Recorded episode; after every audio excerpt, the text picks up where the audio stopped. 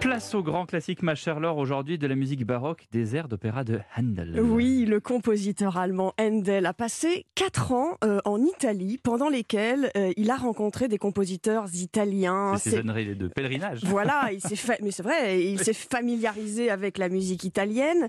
Et puis, il arrive à Londres en 1719. Les aristocrates euh, anglais passionnés veulent faire de Londres la nouvelle capitale de l'opéra, au sein de ce qui sera l'Académie royale de musique.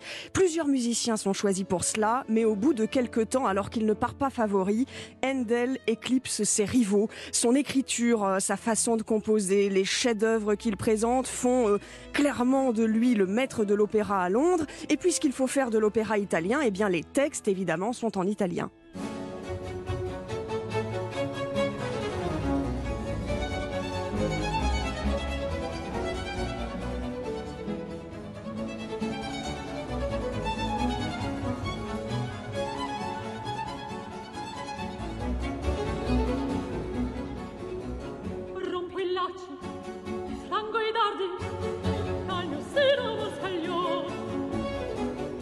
long we love.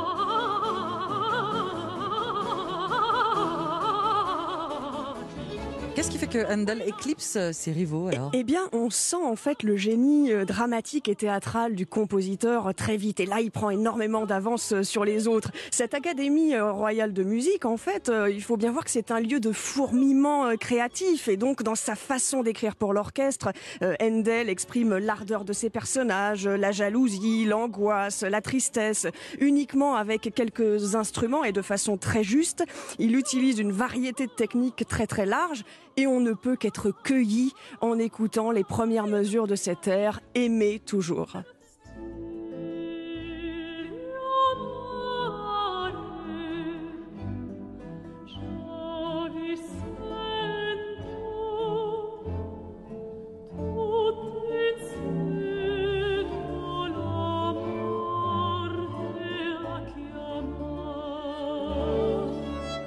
Cette mélodie et cet accompagnement très léger avec les cordes est absolument superbe. Cette musique de Handel, créée et donc jouée à Londres, vous pouvez la retrouver dans un très beau disque qui vient de paraître chez Alpha. Ça s'appelle Royal Handel avec euh, Eva Zaitchik, une de nos grandes mezzo-soprano aujourd'hui dans la nouvelle génération, et l'ensemble orchestral Le Consort. Magnifique. Merci beaucoup pour ce beau Handel, ma chère Laure d'Autriche. Avec plaisir.